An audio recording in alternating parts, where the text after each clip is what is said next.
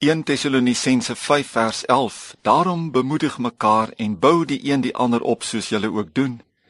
Hierdie is 'n opdrag en regtig 'n noodsaaklikheid in ons as Christene se lewe. En hoe bou ons mekaar op? Deur byvoorbeeld opregte waardering uit te spreek.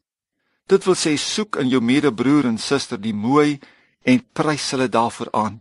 Hoor net wat sê Spreuke 25:11, wat is 'n regte woord op die regte oomblik? Goue appels op versierde silverborde, so is 'n woord op sy tyd gespreek. As Spreuke 3:27 dan sê, hou en weldaad nie terug van hom aan wie dit toekom as dit in jou mag is om dit te doen nie, dan is dit 'n onreg wat ek iemand aandoen wanneer ek iets moois van hom of haar sien en dit net vir myself hou en dit in my gedagtes bedink en dit nie met daardie persoon deel nie. Sê dit, my broer, ek sien wat jy insit vir die Here. Jou vriendelikheid maak my dag. Jou bedagsaamheid is so pragtig.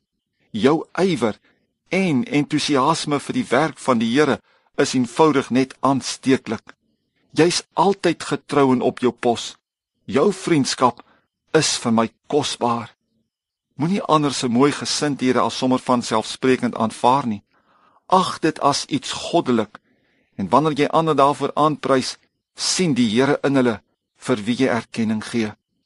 Ons leef in vyandsgebied waar ons as Christene daagliks met koudheid en antagonisme begroet word. 1 Johannes 5:19 sê ons weet dat ons uit God is en die hele wêreld in die mag van die bose lê.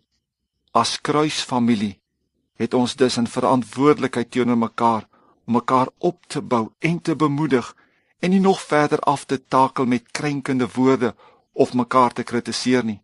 Ons almal kry genoeg daarvan in die wêreld.